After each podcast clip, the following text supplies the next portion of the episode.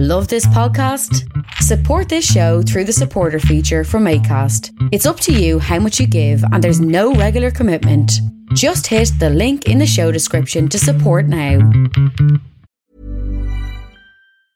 Everyone knows therapy is great for solving problems, but getting therapy has its own problems too, like finding the right therapist, fitting into their schedule, and of course, the cost. Well, BetterHelp can solve those problems. It's totally online and built around your schedule. It's surprisingly affordable too. Connect with a credentialed therapist by phone, video, or online chat, all from the comfort of your home. Visit betterhelp.com to learn more and save 10% on your first month. That's BetterHelp, H E L P. Hey, it's Ryan Reynolds, and I'm here with Keith, co star of my upcoming film, If, only in theaters, May 17th. Do you want to tell people the big news? All right, I'll do it. Sign up now and you'll get unlimited for $15 a month in six months of Paramount Plus Essential Plan on us. Mintmobile.com slash switch. Upfront payment of $45 equivalent to $15 per month. Unlimited over 40 gigabytes per month. Face lower speeds. Videos at 480p. Active Mint customers by 531.24 get six months of Paramount Plus Essential Plan. Auto renews after six months. Offer ends May 31st, 2024. Separate Paramount Plus registration required. Terms and conditions apply if rated PG. Welcome to Jerusalem Unplugged, the podcast dedicated to Jerusalem, its history, and its people. I'm your host, Roberto Mazza, and today it's with great pleasure my guest is Oren Kessler. Oren has recently published a book, 1936, discussing the Great Revolt and what, according to him, are the roots of a modern Middle Eastern conflict. 1936-1939, a very problematic historical period that I will delve with him later through the interview. But first things first, Oren, welcome. Thank you so much for having me.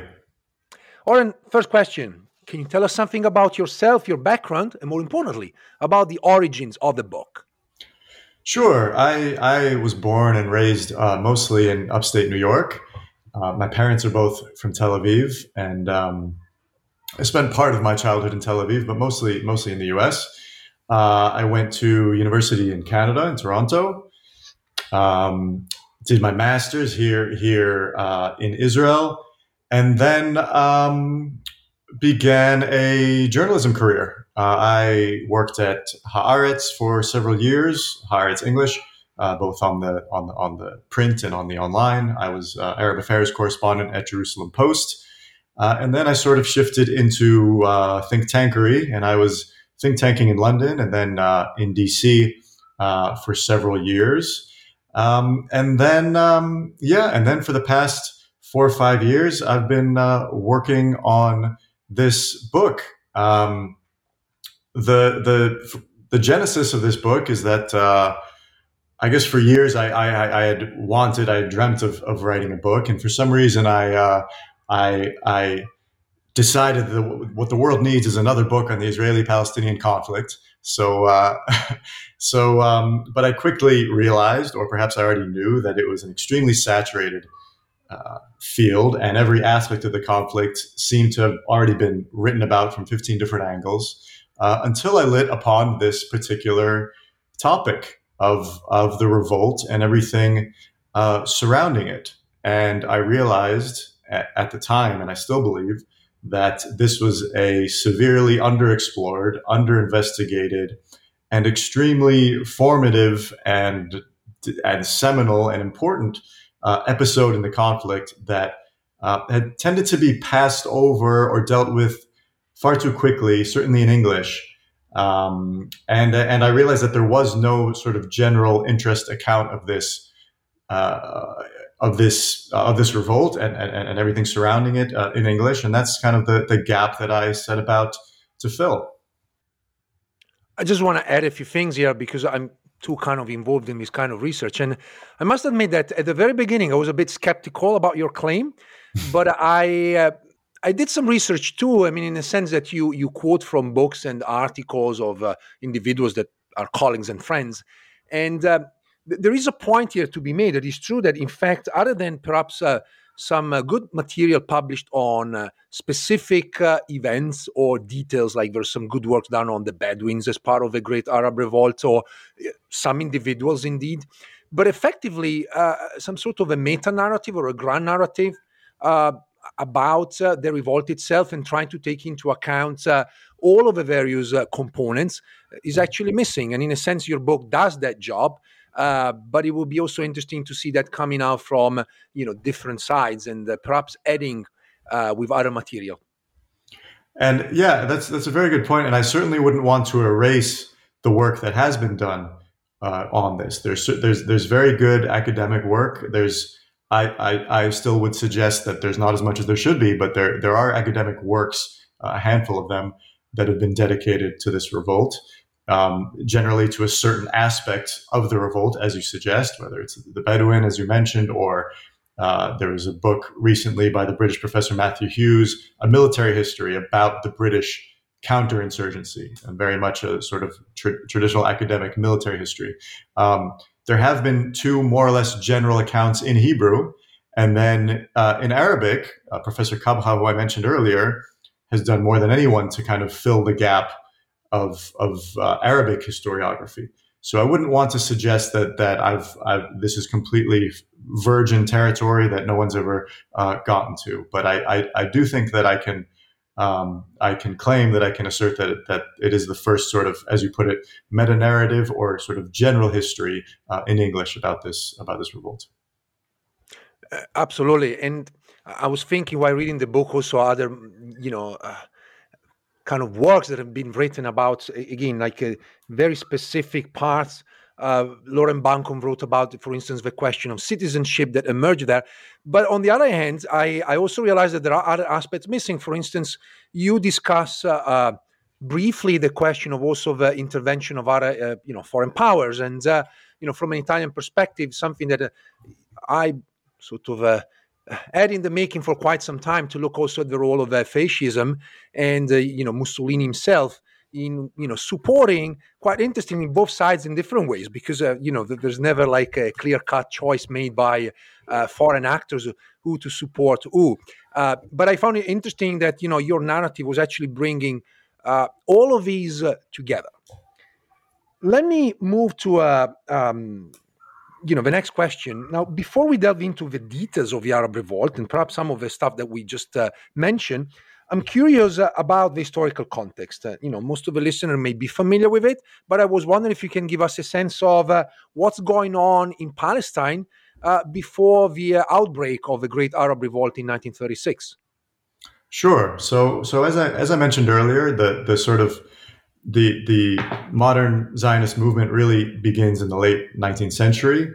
Uh, of course, with with uh, Theodore Herzl and and and, and organizes the first Zionist conference and, and, Congress in 1897. But even before then, there's uh, Zionist immigration to the land, and then of course you've got the Balfour Declaration in 1917, in which uh, in which Britain expresses its uh, its support for a quote Jewish national home in Palestine, and of course there since that moment there has been endless debate about what that means. What is a jewish national home? What does it mean to be in palestine rather than perhaps encompassing all of palestine? What are the borders of palestine?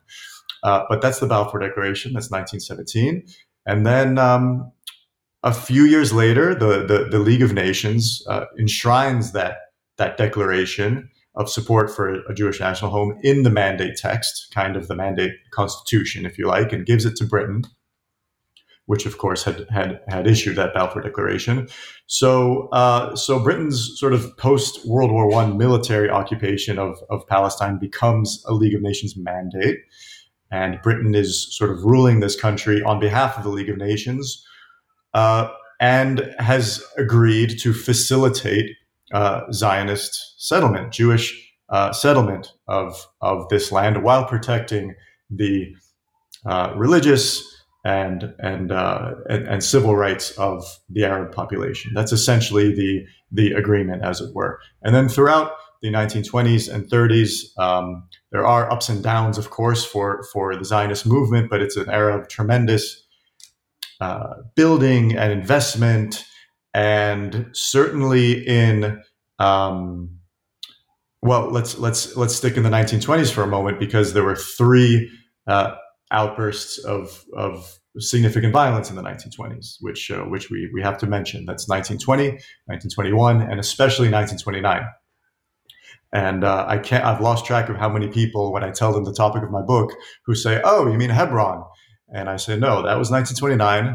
Uh, there, there are books on that already, and and and Hebron was uh, was um, a horrific outburst of violence in which in which some nearly 70 Jews were killed in, in one day in Hebron, and then and then by the end of that week, about a, about a, uh, 130, and um, and a, a, fairly similar number of Arabs killed by by British uh, forces as well. Uh, that that was a horrific outburst of violence, but it wasn't an uprising. It wasn't a sustained intifada, as we say these days. That nothing like that had been seen until uh, until 1936.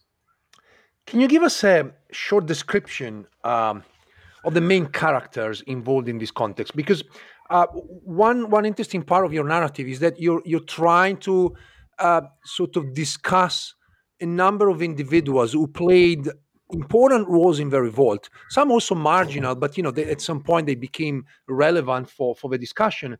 And so, uh, you know, we, we may keep uh, the the great Mufti for later. But if you can just give us a sense of who's who in 1936 at the beginning of the revolt, and you know, also then 37, 38, and going up to the uh, end of this revolt in 1930, 1939. Eh, yeah, and I, I, I, I should add to that very quick uh, canned summary of of the um, of the early decades of the mandate that, of course, Zionist immigration was growing by leaps and bounds in the 1930s, and this is really kind of the context uh, the context uh, that sort of leads to the backdrop of the revolt is that in the first half of the 1930s, the Jewish population of this country nearly doubles. Uh, these are really huge numbers.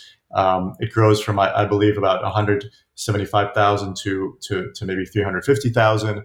And it's, uh, it's nearly one third of the population of the entire country. And in fact, in 1935, just before the revolt breaks out, you have immigration of 60,000 Jews in a single year. This is, of course, in the wake of Hitler rising to power in Germany and uh, anti Semitic movements um, gaining strength around Europe, in, in Poland, in Hungary, in Romania. Um, so that's really the backdrop to all of this. And so in 1935, there's a man whose name may be familiar to some of your listeners, uh, Izz ad-Din al-Qassam.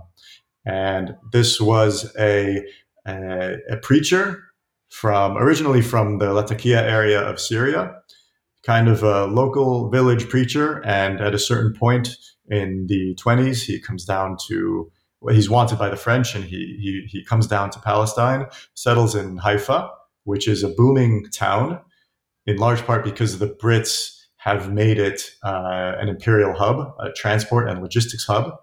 Uh, by the 30s, they're building a huge port there. They're, they're building Palestine's primary port in Haifa to essentially to, to replace or to to overtake uh, Jaffa port, which is much more sort of uh, antiquated and ancient. Um, so in, in Haifa, the, there develops this this sort of community of low skilled um, workers, Arab workers, who are somehow affiliated with the port or, or or who have who have streamed into Haifa from surrounding villages to take advantage of the opportunities there. And Qassam is preaching to them, and he's preaching uh, he's preaching jihad against imperialism, against the British, and he tells them things like, you know, when the when the when the British officer comes and uh, and, and presents his shoe for you to shine, you should take out a, a gun from your shoebox. Don't take out a brush. And uh, and he's really um, spreading this this message essentially of of of, of resistance of jihad against uh, against the British above all. Although there were also some uh, attacks in those early days by his followers uh, against Jews, mainly he was he was focused on the British. And in 1935, he is killed in in a forest in in northern Palestine by the British, and of course he's kind of the the proto martyr. He's he's really the first sort of famous uh, preacher warrior martyr in in in, Pal- in, the, in the Palestinian pantheon, if you like, and um, of course his his followers vow revenge and.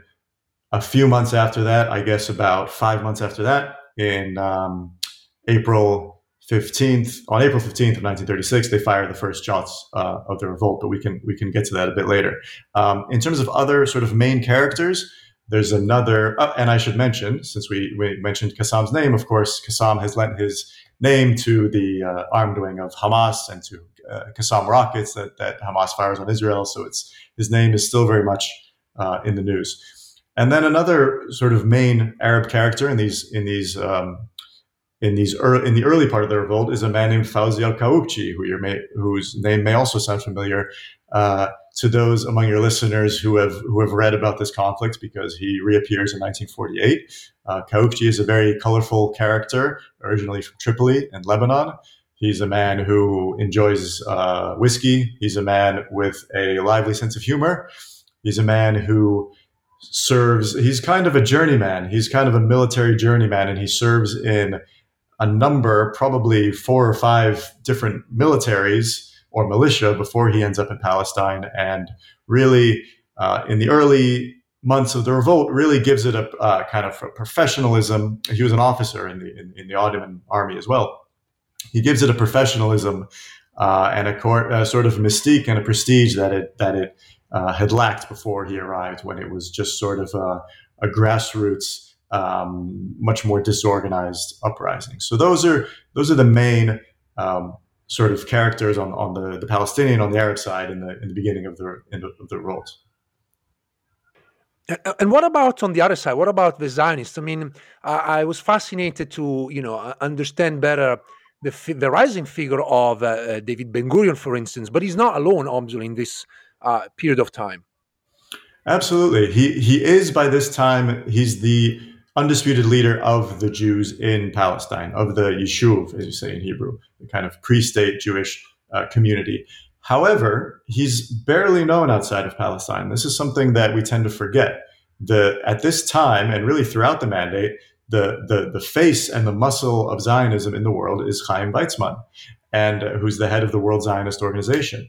Um, this is this is a man who, from from the Balfour Declaration until really 1948 is is the face uh, of Zionism. He's tremendously well connected.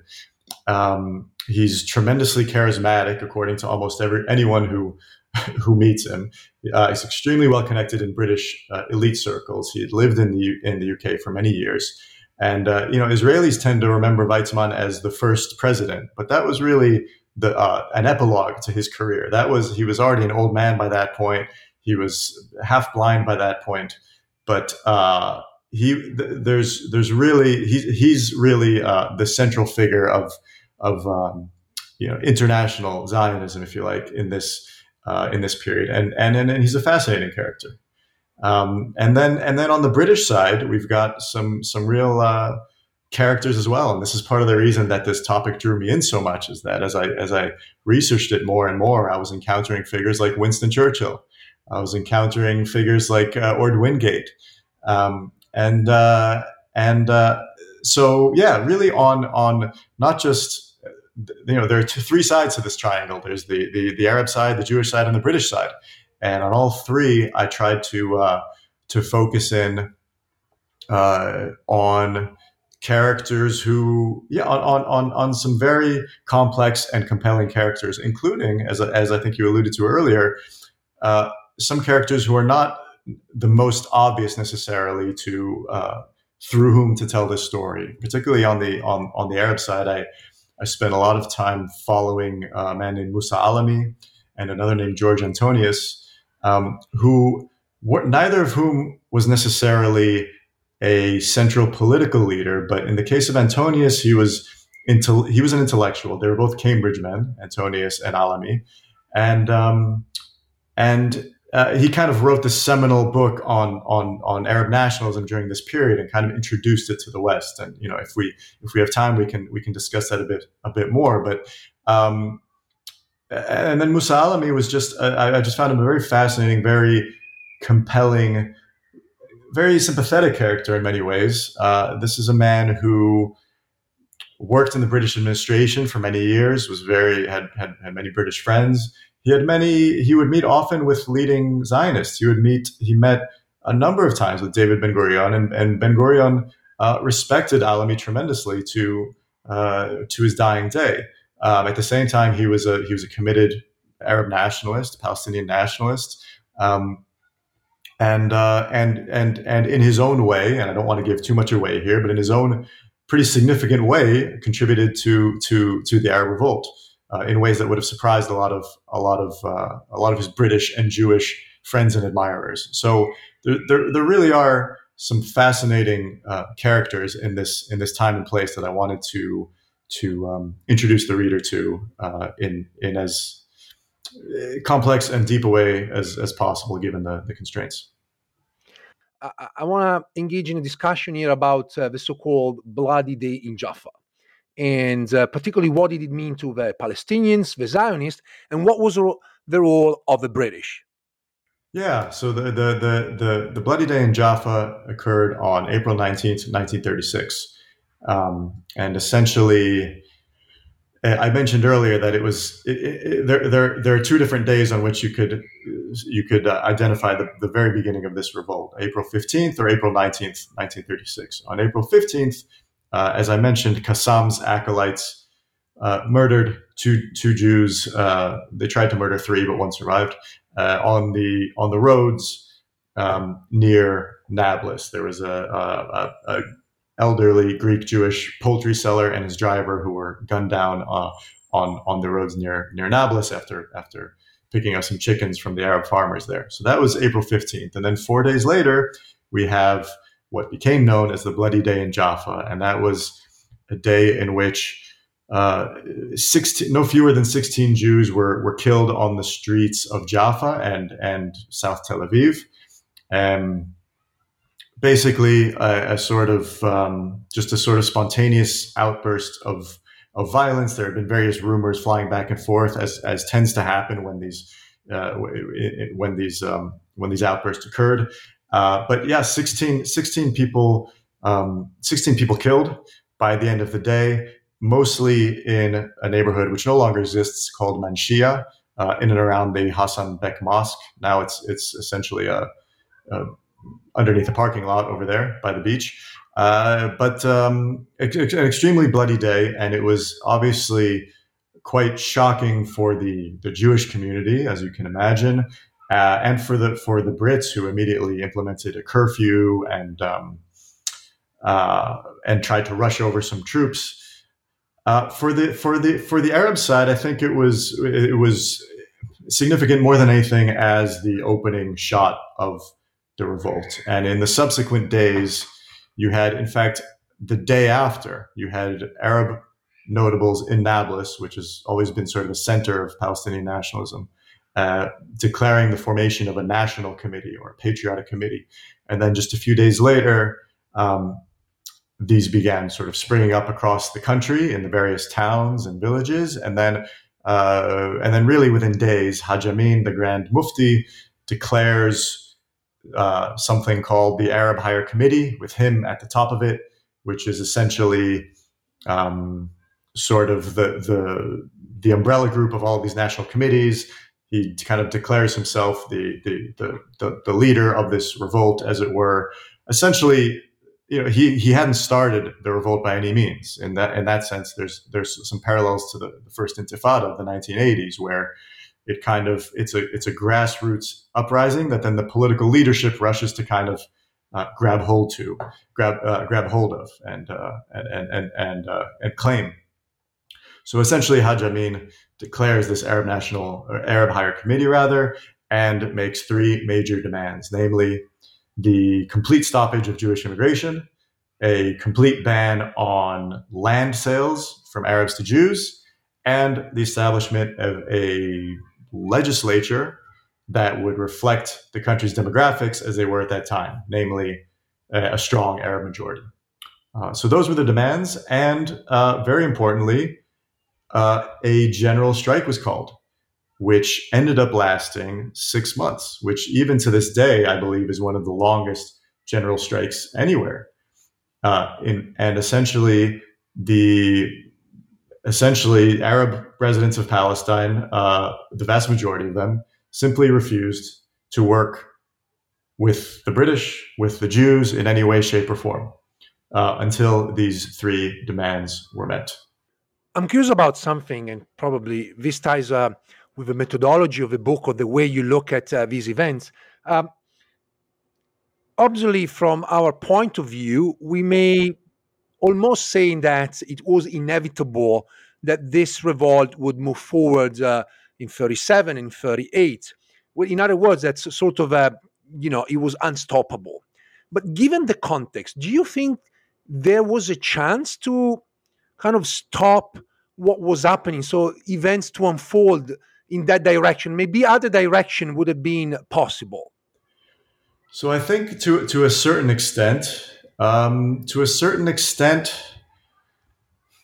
it's always been, in a way, a zero sum game. And what I mean by that is that from the beginning, the Zionist movement was aiming for a majority, and from the beginning, uh, the the the Arab nationalist movement in Palestine was very conscious of that fact and was very much determined to keep as much of a majority as it could. So either side, there, there, there's really there's no way to split that that baby, and and and several people tried. Uh, Herbert Samuel, the first commissioner of Palestine, who was a, a Jew and a, and, a Zionist uh, in his way, tried to, and or people like uh, Judah Magnes, the head of the Hebrew University, tried to sort of convince their fellow Jews that perhaps if they would give up their ambition of reaching a majority and they would agree to remain at most 35 or 40 percent, then perhaps there could be some kind of modus vivendi. But the other than some fairly fringe sort of peacenik movements among the Jews, the, the, the main, mainstream Zionism was was was always always had its eye on a Jewish majority. There were questions about how long that might take and in what form that may take, whether a Jewish state or perhaps just a long-term British mandate in which the Jews would would would continue to grow in numbers. But that was always uh, that was always the goal, uh, among other things, was was a Jewish majority. And I and I I just don't see how now or back then you can uh, you can split that difference. Neither side would have been happy with 50-50. Uh, I think we can we can uh, conclude. And that brings me to the next step. Um, when you discuss uh, the so called two state solution, so in other words, the partition of Palestine. Now, while meeting the Peel Commission, which came up with a plan to partition Palestine, and partition was not uh, a new idea. In fact, the British were already working on the partition, of course, as they did uh, already in Ireland before, uh, obviously, then to happen in India. So the whole idea is not a new concept. And uh, I had the feeling that uh, Chaim Weizmann looked like he was playing a sort of game. On one hand, telling the British, well, the Zionists don't want a state, but on the other hand, really hoping for the partition of Palestine so that a state would eventually emerge. And on the other side, Haj al-Amin Husseini was quite vocal against the Zionists, but actually looked like more uh, intran- less intransigent towards the British. In a sense, he was kind of playing a game uh, too. Yeah, it's it's uh, it's what you said is is absolutely correct. Uh, Weizmann and Ben Gurion, I would add, both pretended that they that uh, you know that they were kind of lukewarm on this idea of partition, and well, maybe, but it's you know. Um, it's not it's it's not remotely what we actually want, but maybe since we're, you know we're, we're so reasonable that maybe we would maybe we'd consider it. Let us let, let's think it over. Let us let us have a think. Uh, but you know, in private, they were both ecstatic. I mean, you can you can um, you can look through Ben Gurion's memoirs. You can you can look through the recollections of people who spoke with Weizmann at the time, and and both of them were euphoric at this idea of a Jewish state. And even though, as you mentioned, the, the concept of partition per se certainly preceded uh, this this particular commission. There, the, the, other places had been partitioned, but the, the, the notion of partitioning Palestine, uh, you know, Western Palestine, namely between the, the Jordan River and uh, and the Mediterranean, that hadn't been floated in any kind of official capacity uh, before this point. Um, there had been very there had been sort of some tentative ideas about it, or there had been ideas of ver- of cantons of splitting up the Palestine mandate into various cantons. But the idea of what the commissioners call a clean cut is uh, is new to the, this idea of a two state solution and dividing this very small land without any clear geographic divisions in it, uh, dividing that into two states uh, really has its origin in uh, in in this particular commission, the Peel uh, Commission. Now, in terms of of Hajj Amin, essentially Hajj Amin al Husseini um, demands or, or instructs the, uh, the, the, the, the Palestinian the, the Arabs of Palestine not to cooperate with this commission in any way, shape, or form. He instructs, uh, commands the people to um, and his underlings to boycott the commission in uh, completely until the very end of the commission, until they're about to pack up and leave. And he thinks better of it. He comes under quite a bit of pressure from uh, from the Emir Abdullah in Transjordan and from and from from powerful and influential Arabs both within and outside of Palestine to reconsider. And so he says, okay, you know what, uh, we will testify, and um, and he himself is the first Arab in Palestine to testify. Now, I'm not sure I would I'm not sure I would necessarily agree that he comes off as less intransigent um, when, when talking to the British. I think he, he simply realized that it was in his interest. He belatedly realized that was it was in his interest that the Arab case, that his own case and the Arab case, be heard by this commission because the, the commission was meeting dozens of Jews who were extremely well. The Zionist movement was extremely well organized. They had a very well oiled um, public relations apparatus. We, we we could say they would even travel around the country with, with some of the commissioners and, and show them the, the kibbutzim and show them all of these uh, these great achievements that, that Zionism uh, had had had uh, under its belt. Uh, and the, the, the Jewish and the Zionist case was was was being presented to the commissioners day in day out. And uh, again, he related he, he realized belatedly, as he tended to do, that it was simply not in the Arab interest to not be heard. But when he actually sat down and testified, his his testimony was quite um, was quite uncompromising. He didn't really um, he didn't really move or budge from any of the positions he had held in, in in previous years. He essentially said, "These are my my my demands. These are my three demands, and and and and that's it." Um, and and and his control over the Arab population was such that nobody dared uh, have any contact with the commission until he gave the green light, and then he testified, and several people, uh, several other leading Arabs testified afterwards. Let me ask you something about uh, uh the Peel Commission. In a nutshell, what did the Peel Commission report look like, and uh, how did Arab and Jews react? So it's a it's a 400 page document but it's actually a, a very good read. It's it's very well written. It's uh, you know I read several of the, the, the British loved sending commissions and uh, and they sent several throughout the mandate and I read several of them and this one is by far the best read.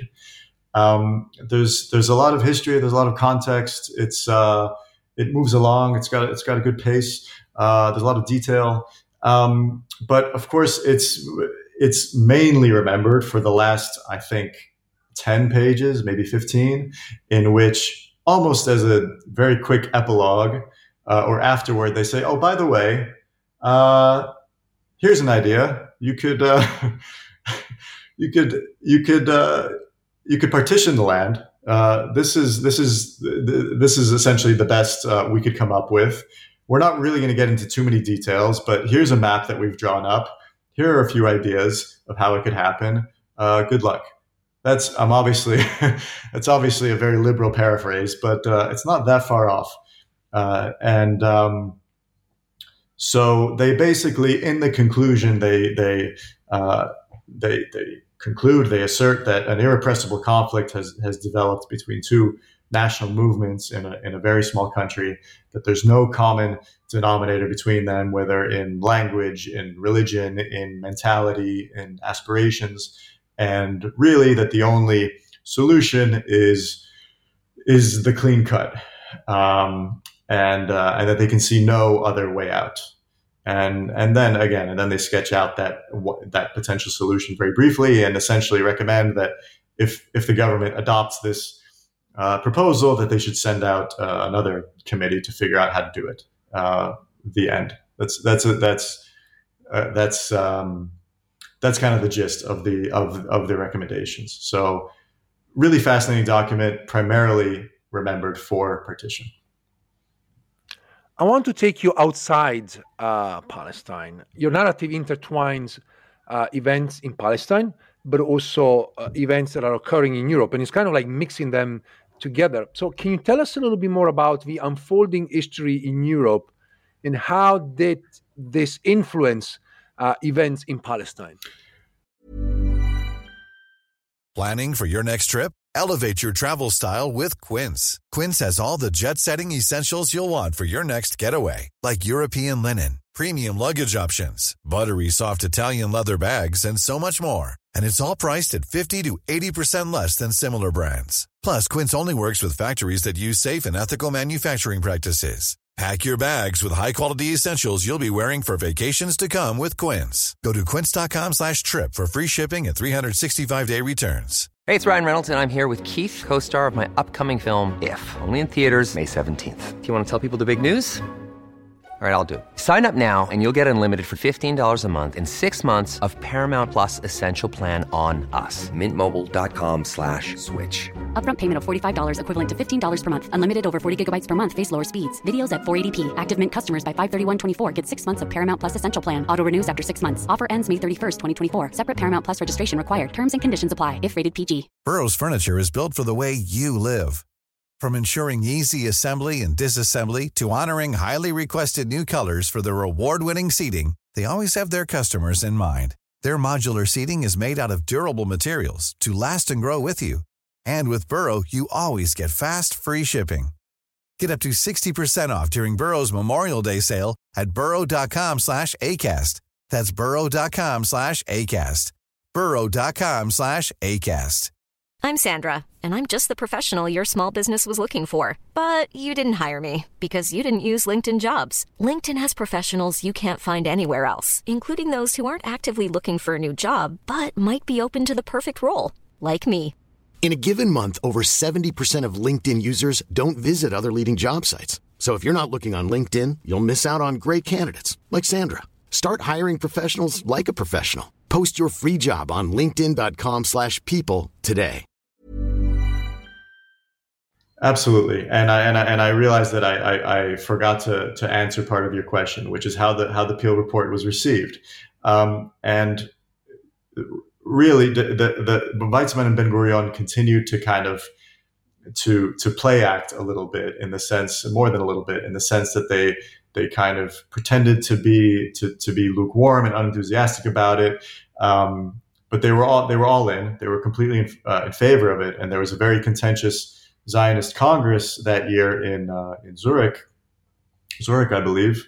Uh, in this is 1937 already, in which there's a very heated debate about whether to accept this or not, and some some leading Zionists, not not the two that I just mentioned, but some some others, uh, Menachem Usishkin, for example, and and others, Yitzhak Tabenkin, who were very much on the um, who themselves, uh, particularly Tabenkin, was very much on the Zionist left uh, and yet they thought this was a betrayal, this is unacceptable, or this was unworkable, and they fiercely opposed it. But in the end, uh, the, the, the, Zionist Congress uh, approved it by not a huge margin, but they did approve it. And, um, and the Zionist movement, kind of the, the mainstream Zionist movement, gave their approval to this plan.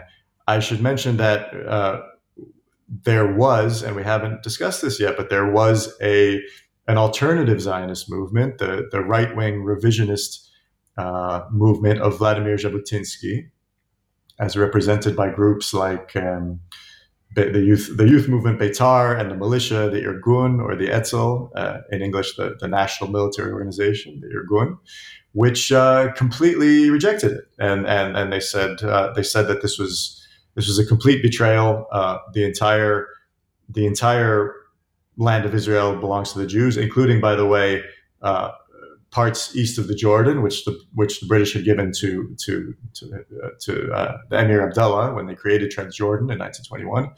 And this is a, this is an awful betrayal, and no way. Uh, so that was on the Jewish side.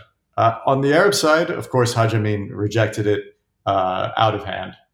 Um, and and he wasn't alone. It, it, there were there were very few prominent Arabs who were excited about the prospect of a Jewish state, no matter how small uh, it would be.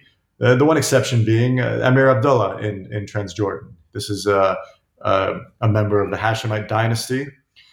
Uh, which for, for, for a long time ruled Mecca, but but no longer. They've been pushed out by the by the Saud dynasty, and um, this is the, the, the brother of Faisal, the famous Faisal, who who uh, along with Lawrence of Arabia, launched the Arab Revolt in World War One. But uh, the Emir Abdullah always felt that Transjordan was not big enough for his ambitions. He always had an eye on Jerusalem, or perhaps Damascus, or perhaps Baghdad. Uh, and so he very much liked the idea, which is floated in the partition. excuse me, which is floated in the uh, in the Peel report, which is that the Arab state should be in some kind of union with Transjordan. So he viewed that as an opportunity to expand his rather poor, sparsely populated desert realm. But other than him, it was uh, almost complete rejection on, on, on the Arab side. Uh, now, to, to, to, answer your, your, your, second question about the, the European context, um, it is true that, that uh, the book, the, the structure of the book is uh, one of the reviewers called it a uh, a mosaic history, and I, I, I, take that as a compliment. I, I think I was somewhat inspired by by the the historian Tom Segev in his book One Palestine Complete, which I I think is just a masterwork in terms of storytelling, um, in the sense that uh, that uh, he, he, he jumps around uh, a bit. He'll have maybe five or 10 pages on a certain time or place and then take you somewhere else to a different time or place and then bring you back and, and, uh, and, and, somehow it works. So I, in a, in a sense, I, I, I tried to do that um, as well with this book because there was, there was really no, I don't think there's, you can separate the European situation from the Palestine situation. As, as I mentioned, the, the, the Jews of Europe could feel the walls closing in. That's not to say that most of them uh, knew that, that genocide was on the horizon, but they could see what was happening in Germany. This was already um, after Germany had uh, had instituted all kinds of anti-Jewish measures and um, all kinds of essentially made the Jews of Germany non-citizens.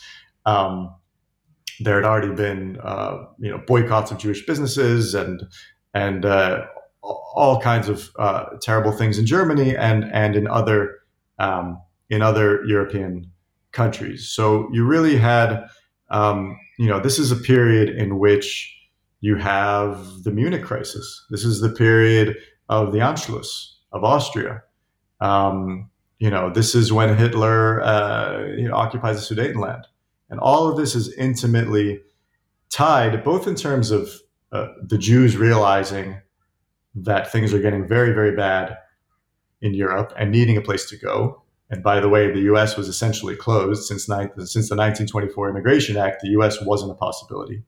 So Palestine was essentially almost the only option in the world. This is also the period of the Evian Conference of 1938, in which an attempt was made, led by President Roosevelt, uh, to find some kind of solution for the persecuted Jews of Europe.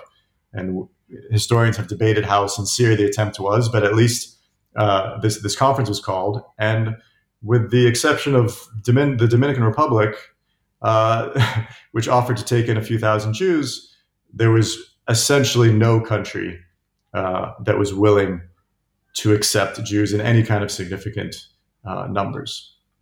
And so uh, that's that's in terms of Jewish immigration, but also in terms of Britain's military uh, capabilities. I mean, the British were were extremely worried that a second world war was on the horizon, and therefore they don't have the resources and the men to send to Palestine to deal with the Arab revolt. So what did they do?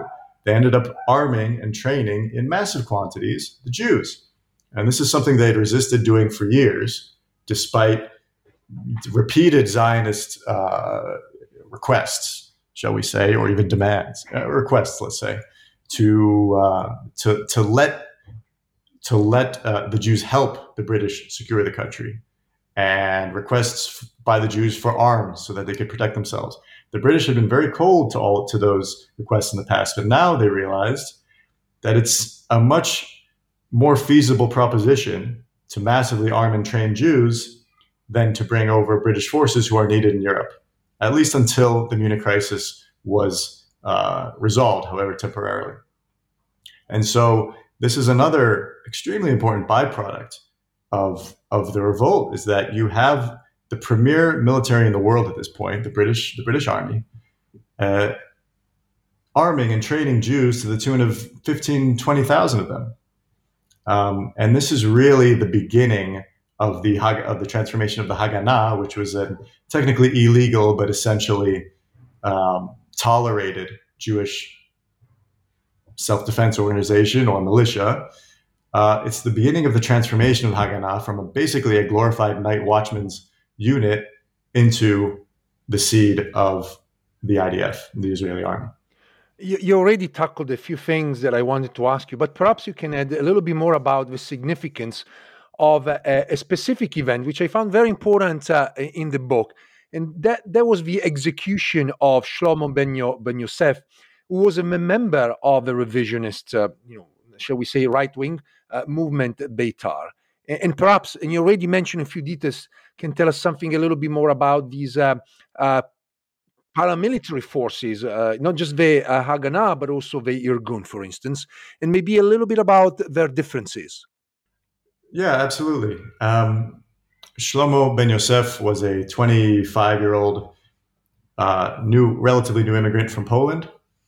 He was a member of uh, a group called Beitar, a youth movement that was affiliated with um, or whose leader was Vladimir Jabotinsky, who is another fascinating character who who's uh, fairly central to my my book as well. He was uh, an extremely talented writer and thinker. He was in in another life and another set of circumstances. He may have been a great Russian writer, uh, but he. Um, he was the the the ideologue, the, the the the leading light of revisionist Zionism, which uh, in the mid 20s decided, uh, Jabotinsky decided in the mid 20s that um, that the mainstream Zionist movement was not was was too lax in its demands, was too eager to accommodate the British, and that what was needed was a Jewish state, uh, and on both sides of the Jordan. Um, and that he he essentially he, he essentially claimed that the mainstream Zionists, led by Ben Gurion and Weizmann, were also in the back of their minds thinking about a Jewish state. They just didn't dare say so. Whereas he was coming out and saying quite plainly what the goal was. And uh, where the whereas the mainstream Zionist leadership, th- through most of the revolt, uh, th- uh, through all of it, arguably, but uh, there were some cracks towards the end. Uh, throughout the revolt, clung clung to this idea of, in Hebrew, you say havlaga, which is self restraint. And the, the, the, the mainstream Zionists believed that if they could show the British that they were responsible, that they were that they were sort of uh, absorbing these these blows and these the, the the, the death and the murder of their own people without retaliating, uh, that they could be that they were responsible political actors and that they could be trusted with weapons, and it worked like a like a charm. That's without without that, the British would not have, have armed and trained them in such numbers. The Irgun, uh, which uh, in Hebrew it's Irgun Tzva'i Leumi, the national military organization. This is Jabotinsky's r- sort of rival, dissident right wing militia, which had a very different view, which was much closer to an eye for an eye. And it's in this period that we see the the, the rise of, of, of Jewish terrorism. I don't think there's another way to put it. And I didn't realize this. I didn't really know about this at all until I started researching this book. But uh, this is the period in which uh, the Irgun, again and again, literally dozens of times, uh, targets Arab civilians. They they're they're laying bombs in the in the vegetable market in Haifa, and they're bombing an Arab-owned cinema in Jerusalem. Uh, this is um, there's there's there's no other way really to describe it than terrorism. This isn't this wasn't uh, going after you know Arab armed groups to try to to try to uh, you know for for, for in, in, the interest of a targeted assassination or something. These were these were attacks on civilians in order to show that Jewish blood had a cost and to show and in an attempt to deter um, to deter Arab attacks on Jews. Uh, so essentially, Shlomo Ben Yosef is a young Beitar member, and there were many links between Be- the Beitar, the, the, youth movement, and Irgun, the, the, the militia. And uh, he and a couple of friends, um, it, essentially up in Rosh Pina in northern Palestine, northern Israel today, um, took aim. They, they, they obtained some, some handguns and took aim at an Arab bus and the whole thing was planned terribly, and they missed the bus essentially completely, and nothing, the bus kept on kept on driving. Um, and yet they uh, they they hid in the bushes somewhere, and they were found by British forces. And uh, Ben Yosef's two accomplices, uh, if you like, essentially um, essentially admitted what they had done, and um, one of them went on to plead insanity, and they they they found ways to to get out of any real punishment. They were they were minors, and they basically the, the, the case went to trial, and they found all kinds of one of them one of them pretended to be younger than he was, and they found various ways to kind of get out of any uh, certainly out of capital punishment or any kind of really severe punishment. Ben Yosef, by contrast, said he decided that he was going to go to the gallows. He was going to show that the Jews of of today, of, of 1938, don't fear death. Uh, and that's what he did. He resisted all attempts uh, for clemency. Jabotinsky was working furiously to try to get some kind of clemency. Uh, and he simply accepted his fate. He even sought out uh, his, that, that, that fate and went up to the gallows singing Hatikva, the Zionist anthem, as well as the, the, the Beitar anthem and Long Live Jabotinsky. So Ben Yosef really became the first Jew executed by the authorities in this country, probably in 2,000 years. And um, and so it was it was quite a tragic thing for many for many many Jews here. Um, ben Gurion thought it was ridiculous that that that uh, that Ben Yosef did something stupid and he shouldn't be turned into a martyr. Both his attack was stupid and going to the gallows, I think he probably thought was was unnecessary. Um, but um, but it just goes to show, I think, the the, the different mindsets and the different um, visions that the that the Haganah and the mainstream Zionists had about the way forward versus uh, the Irgun and the Jabotinskyite wing of of the Zionist movement. I want to move to talk about uh, a very controversial figure, one, one that we mentioned several times, and is certainly known uh, in many circles and certainly in Israel, mostly because of the infamous picture that was taken of uh, uh, Hajj Amin Hussein and uh, Adolf Hitler. But obviously, there's more to that picture. And so I was wondering if you can tell us a little bit more about his role in the revolt, and perhaps you can uh, perhaps discuss Hajj Amin in relation to the other key figures that you already mentioned, David Ben Gurion, but also on the British side or the Wingate. So there's so Hajj Amin Husseini, uh, the Grand Mufti since since the early 20s, uh, and in 19, essentially, the, you, you can split up the revolt into two phases. Really, you have the first six month phase of, of, of the revolt and the and the general strike, uh, at which point the the the British essentially uh, agree to call this royal commission uh, to look into the Palestine question, and then and then kind of the Arab leadership uh, agrees to uh, suspend the revolt as long as the the the, the commission is, is, is examining the question. So you have a lull there after six months, and then you have the publication of the Peel report, and then uh, which of course was was rejected by Haj Amin, and then in late 1937 you have the assassination of Lewis Andrews, who was the acting commissioner of the Galilee. He was assassinated as he went to church on his birthday in Nazareth. And this was by far the highest level uh, British official to have been killed in, in, in Palestine, really, since, since the British arrived. And when that happens, the British essentially decide that, that all bets are off. And if they had, if they had kind of dealt with the revolt with a comparatively light hand. Of course, that's debatable, but with a comparatively light hand until that point, now they were getting serious. And the Mufti understood that. The Mufti at this point flees to the Temple Mount, to the Haram al-Sharif, where he believes correctly the British won't dare offend, offend Muslim sensibilities by storming the place. And then one night, uh, under the cover of darkness, he flees, and there are conflicting reports about whether he flees dressed as a woman or as a Bedouin, but he flees uh, Jerusalem and uh, ends up outside of Beirut in Lebanon. And that, and and and of course, uh, the question then is, what was he doing from 1937 to 1939? Uh, when when the revolt is finally brought to a close, what was what was he doing there? Was he just biding his time, or was he uh, directing the revolt from afar. And I think, I think it was fairly. The, the Mufti was very, very canny. He was very, very clever. Um, he left almost no paper trail. There was no smoking gun that said the Mufti is leading this revolt.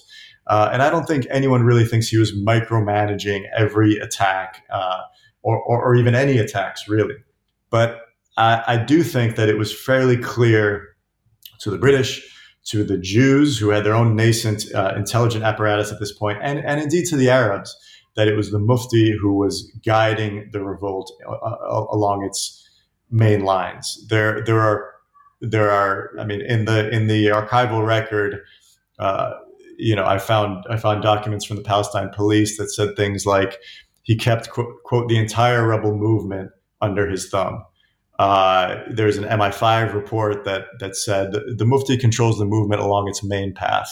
Uh, you know, the, the, the two colonial secretaries of this period, uh, Ormsby Gore and, and, Malcolm MacDonald, both were, were convinced that, that the Mufti is is the one who's ultimately uh, behind funding, arming, and and and just um, motivating these uh, these these armed groups to continue uh, their attacks. And even in, in, in after he flees the country, he there's a there's a group set up in Damascus called the Central Committee for the National Jihad, and so you can see the kind of Islamic, quite strong Islamic uh, overtones there already.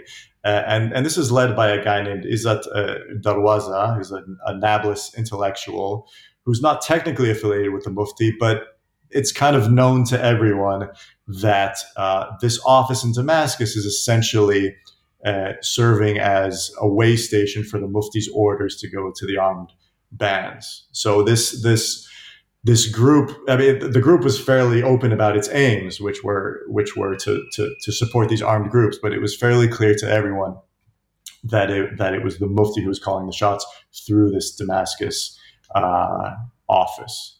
Um, and then later on, this this this this office found something called the Central Committee, uh, called the uh, Central Bureau of the Arab Revolt, which essentially uh, nominates two militant leaders to be the kind of rotating heads of the of the revolt. And again, this is all these are all essentially the Mufti's men who are uh, who are in charge of these uh, these organizations. So again, there's there's no smoking gun. Uh, I, I, I would say because the Mufti was too smart for that, but I don't think. Um, I, I, think it would be hard to argue that um, that he was not just the symbolic but also the practical uh, force behind uh, much of the revolt, and and and that includes.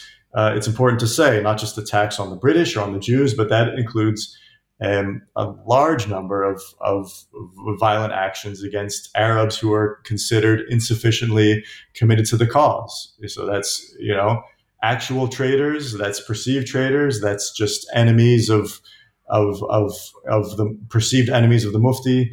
Um, and there were quite a few uh, prominent and not so prominent Arabs who who ended up uh, assassinated for being considered enemies of the revolt slash the Mufti, which in, in the Mufti's eyes tended to be kind of one in the, one in the same.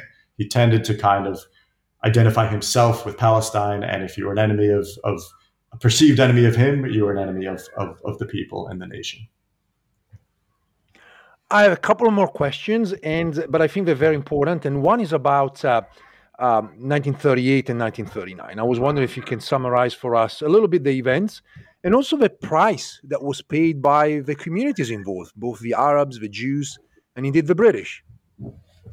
Yeah, uh, these are really the, the, the, critical years of of the revolt. Um, the, the peak of the revolt is in is in mid 1938, um, and it's after the Munich crisis is uh, averted temporarily by the Chamberlain government, um, that or resolved that uh, the British are able to send large numbers of, of forces to Palestine, and they do. They send two divisions, which is you know 25,000 men. Um, this is you know this is the great this is the largest uh, uprising against the British Empire in the interwar years, um, and they and so they flood the country with with with troops. Um, the police are also uh, very active, but uh, and um, and this is also the period of, of Orde Wingate and the Special Night Squads, and we can uh, perhaps I'll, I'll, I'll mention that a bit later as well. And but uh, the British, uh, it's it's really no holds barred almost at this point. Um, there are emergency regulations that are that are enacted or or uh, invoked, and this is where you see wide scale home demolitions. You see thousands of homes demolished, about two thousand probably. You see uh, collective punishment, in which and these were these were um, uh, Matthew Hughes, who I mentioned earlier, puts it well when he says he writes that lawlessness was the law. Basically, according to the emergency regulations that were in place, the British were allowed to do these things that they were that they were doing. So, collective punishment. Uh, you know, if a if a British convoy was attacked on the road next to a certain village, the British would ascend, would go to that village and tell the muhtar, the, the, the headman of that village, okay, produce whoever did this, whoever did this, or else the entire village is guilty.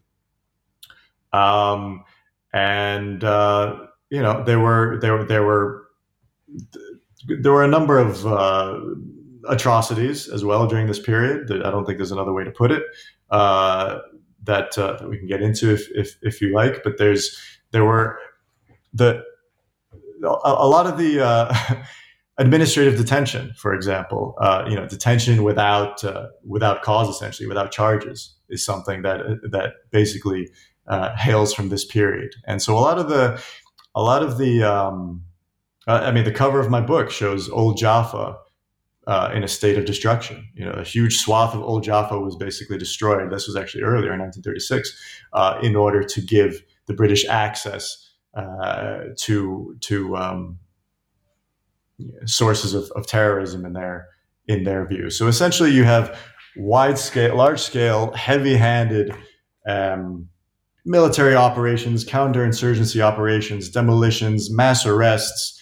Uh, you have you know you have about 100 arabs hanged in this in this period you have uh, you know in total at least 5000 perhaps 10000 uh, arabs killed uh, it's obviously a matter of, of debate or uncertainty about how many of those were, were killed by their by their fellow Arabs rather than by the British. Uh, but but you have a, a very serious um, military operation that is is uh, that's pursuing collective punishment. That's uh, that's also uh, hunting down particular rebel leaders quite successfully, and uh, you've got you know tens of thousands of, of, of Arabs fleeing the country at this point. This is really the first wave of of refugees outside of the country. You have something like I, I think it's something like thirty thousand Palestinians in Beirut alone.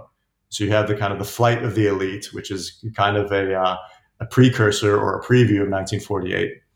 Um, so all of this really reaches ahead uh, in 1938 and the revolt is fairly successfully uh, weakened. It's really dealt uh, a death blow. Um, and then in 1939, once the revolt is kind of uh, on the ropes almost, the British call the, the, something called the St. James Conference in London, in which they essentially decide, okay, it looks like uh, World War is coming, and we need to fundamentally appease, and this is the word that they use. This is, of course, the era of appeasement. We need to fundamentally appease Arab opinion because uh, we need Arab and Muslim opinion on our side in the coming war. Um, so I don't know if you want me to get into that conference uh, right now, but the, essentially uh, there's a political decision that's made, which is that the British need to go as far as they possibly can in the direction of, of Palestinian Arab demands, and that's what leads to the infamous white paper of 1939 which is the MacDonald white paper, and that's where I wanted to go and ask about it, um, because the, the MacDonald white paper essentially, um, at least, seemed to stop Jewish immigration towards Palestine and effectively acknowledge the grievances of the Arabs. However, and I found this very, very interesting, in the epilogue of the book, you say effectively the Arabs did not lose the war in 1948 and 49, but the, the war was lost 10 years earlier, so with the end of the Arab Revolt, which looks like some sort of a, a paradox because the, the MacDonald papers suggest that well, the Arabs won uh, at the end of the Arab Revolt, but it doesn't look like this was the case. So I was wondering if you can speak about this, and perhaps you can also include in this discussion the larger the larger impact of World War II as we discuss this this this St. James uh, conference leads leads essentially to, to the white paper, which severely curtails Jewish immigration, uh, and then essentially says after a number of years, um, Palestine will get its independence, and it, and and it's clear to everyone that that means independence with an Arab majority, and it's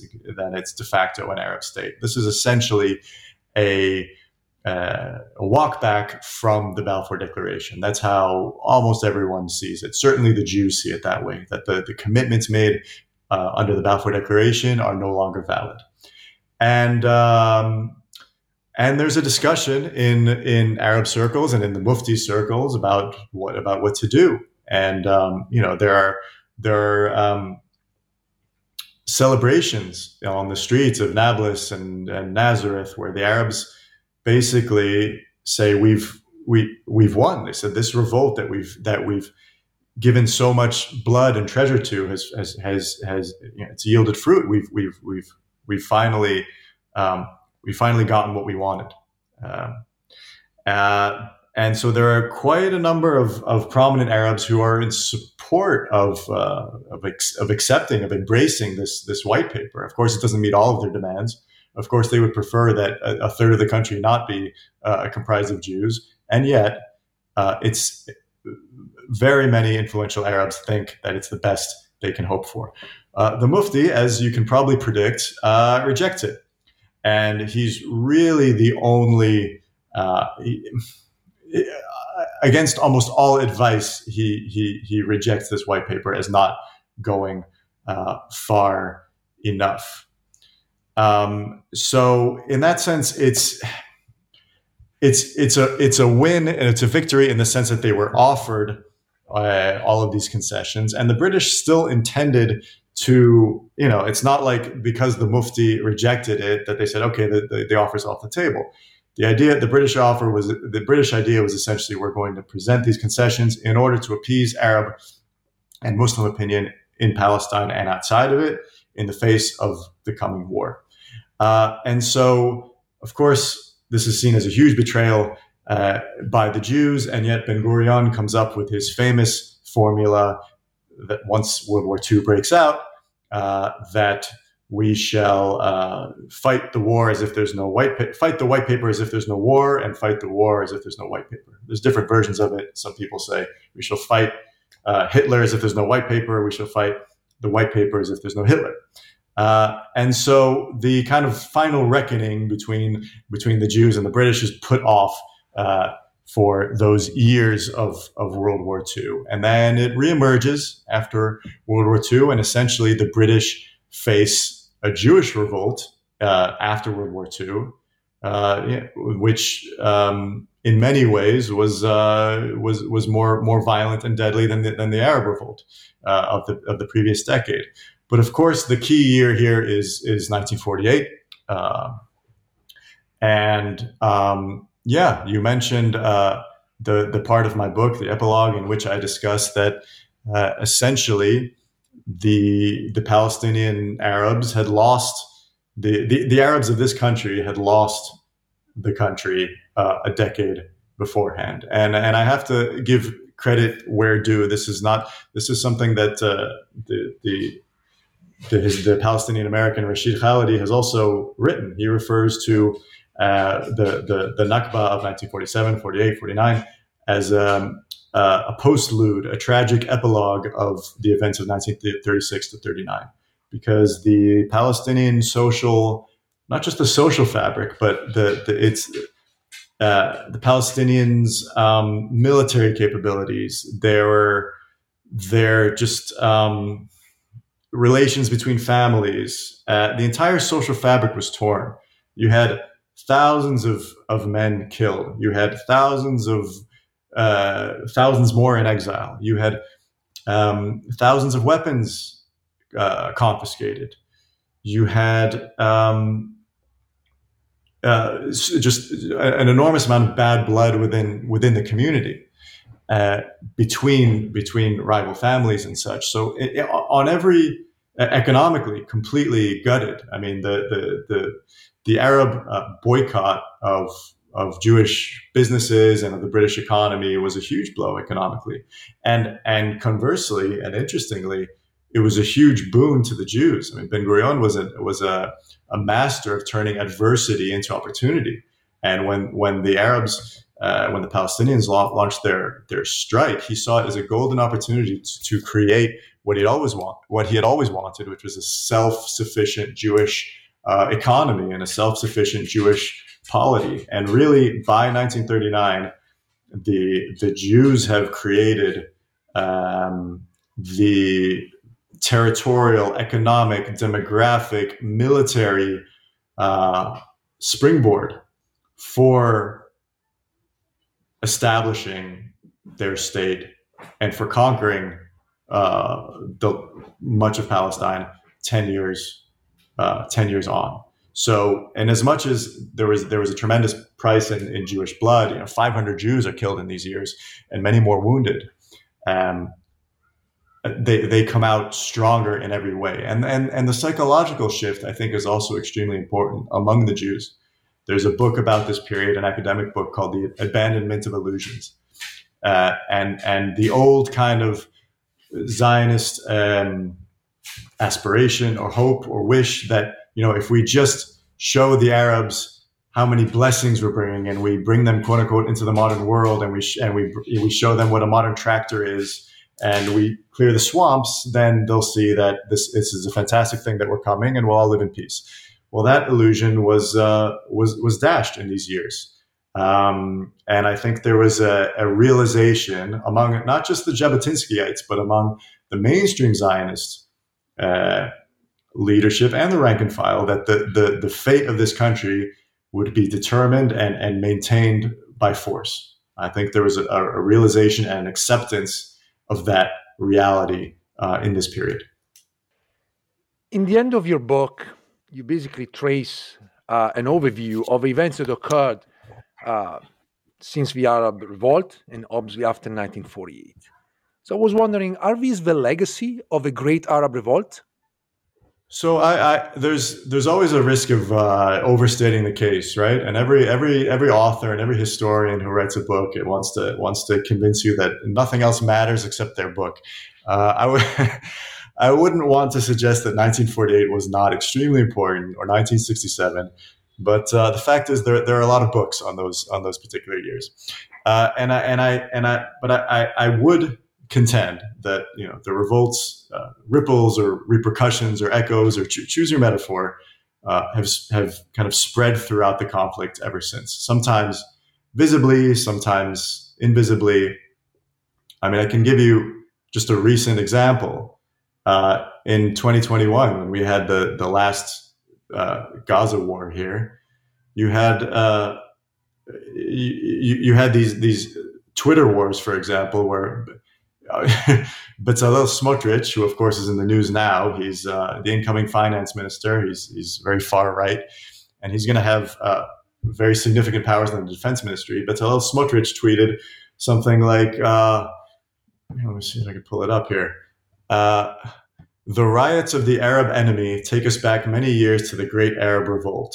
And he, he goes on to talk about a worth. He, he basically compares the, the government of the time, the Israeli government. This is the Naftali, uh, sorry, not Naftali Bennett. This was uh, this was pre Bennett, wasn't it? He compares the government uh, of that uh, of that period to the British government of before, kind of a, a, you know a traitorous, weak government that's kind of anti-Zionist.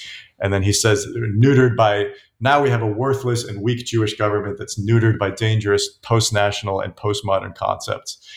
Okay, and then at the same time, on the other side, uh, Palestinians called a day-long strike, and all over the news and all over Twitter, there were comparisons to the great the, the, the strike of 1936. Right, there were you you had Palestinian leaders tweeting about how you know we're returning the glory from from from 1936. Um, so that's just one recent example, but I think uh, I think in many ways both both uh, both seen and unseen uh, the uh, you know the there's the, the the revolt rages on. So you know there's a there's a a, a, a cliche that the um, I think it's a Faulkner quote that the past isn't the past isn't uh, how does it go? The past isn't dead.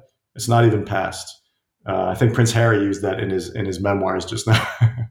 but uh, it's uh, and I think that's certainly more that's certainly true in this part of the world. And I think that uh, that that in, in, many ways for both Israelis and Palestinians that, this this revolt rages on. This was Oren Kessler, author of Palestine 1936: The Great Revolt and the Roots of the Middle East Conflict published by Rowman and Littlefield in 2023. Oren, thank you so much. Thank you, Roberto. Thanks for listening. If you enjoyed this episode and you'd like to support the podcast, please share it with others on social media or leave a rating and review. To catch all the latest, follow us on Instagram, Twitter, and Facebook at Jerusalem Unplugged. Thanks, and I'll see you next time.